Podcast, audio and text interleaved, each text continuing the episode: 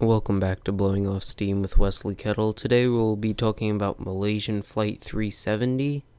Let's get into it.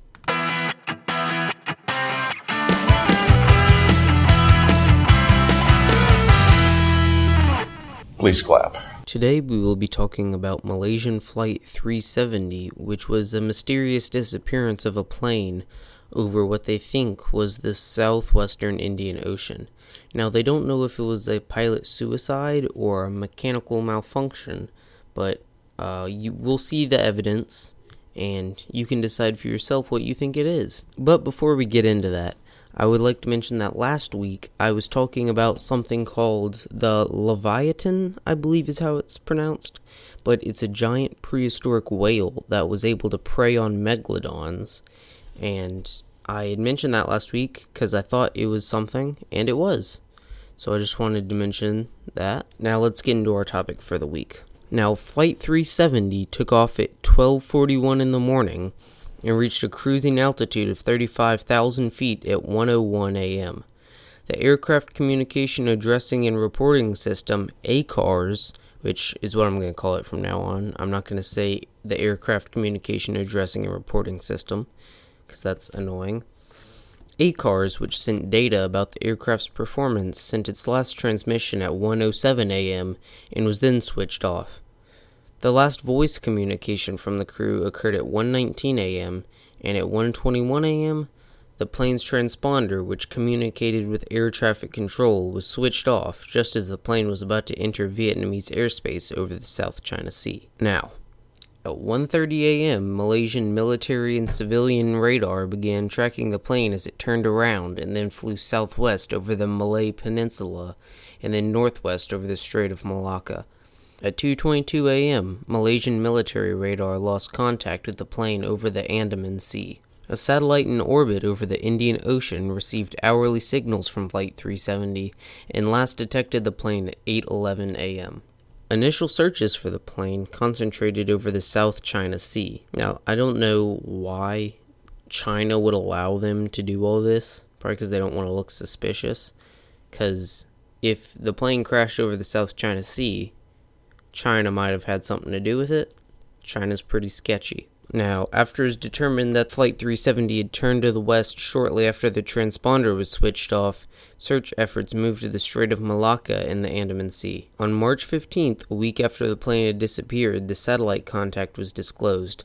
Analysis of the signal could not locate the plane precisely, but did determine that the plane might have been anywhere on two arcs. One stretching from Java southward into the Indian Ocean southwest of Australia, and the other stretching northward across Asia from Vietnam to Turkmenistan. The search area was then expanded to the Indian Ocean, southwest of Australia on the southern arc, in Southeast Asia, western China, the Indian subcontinent, and Central Asia on the northern arc. On March 24th, Malaysian Prime Minister Najib Razak announced that based on analysis of the final signals, Inmarsat, which was the satellite company, and UK Air Accidents Investigation Branch AAIB had concluded that the flight crashed in a remote part of the Indian Ocean 1500 miles southwest of Australia. I'm not sure how they determined that if no one saw it. I mean, maybe just because of the way they know the currents are going, and I, I have no idea, honestly.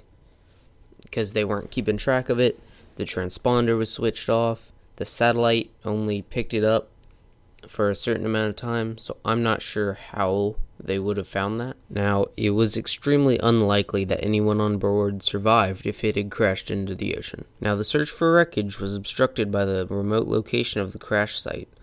Beginning on April 6th, an Australian ship detected several acoustic pings, possibly from the Boeing 777's black box, about 1,200 miles northwest of Perth, Western Australia. Further analysis by the AAIB of the Inmarsat data also found a partial signal from the plane at 8:19 a.m.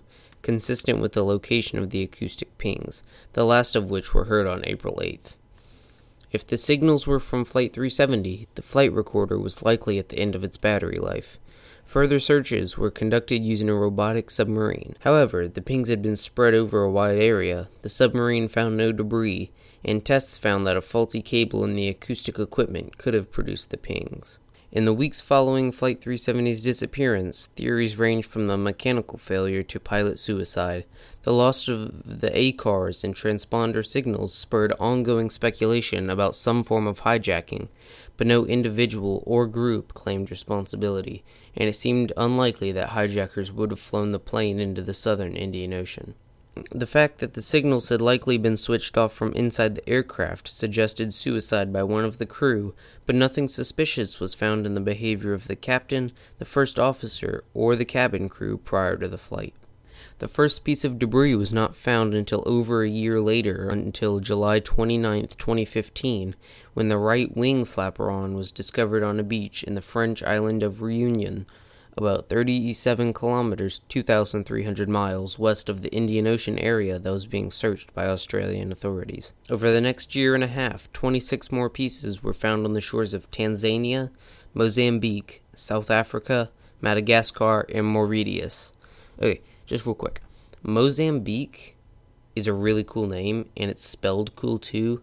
M O Z A M B I Q U E, Mozambique. Now, there is a funnier name in Africa. I believe it's a city. It's called Djibouti. That's a funny name, let's be honest. Now, three of the 27 pieces were positively identified as coming from Flight 370, and 17 were thought to have likely come from the plane.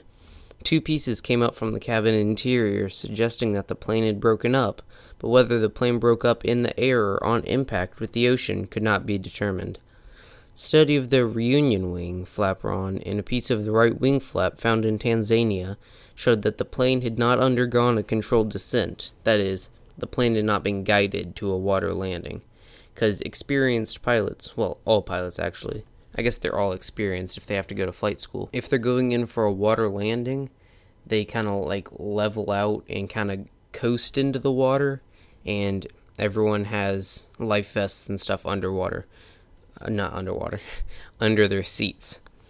So this shows that this helps the fact that people think it was a pilot suicide because they would have coasted into the water if it if it they were going in for an emergency landing. The debris locations were used to narrow the search in the Indian Ocean since some possible crash sites would have been unlikely to produce debris that would have drifted to Africa. The governments of Malaysia, Australia, and China called off the search for Flight 370 in January 2017.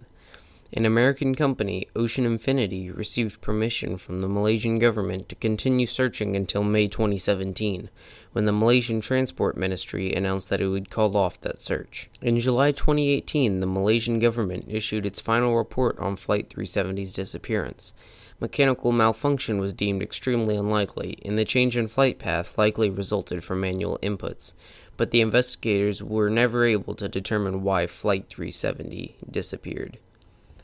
Now, I have presented the evidence to you, and you are completely able to draw your own conclusion whether it was a mechanical failure, a suicide, or a hijacking, or something else. I mean, I'm sure some people think it's aliens. I, no offense, I think that's a terrible theory. But, I mean, you can think what you want. So, thank you for listening to this week's episode about Malaysian Flight 370.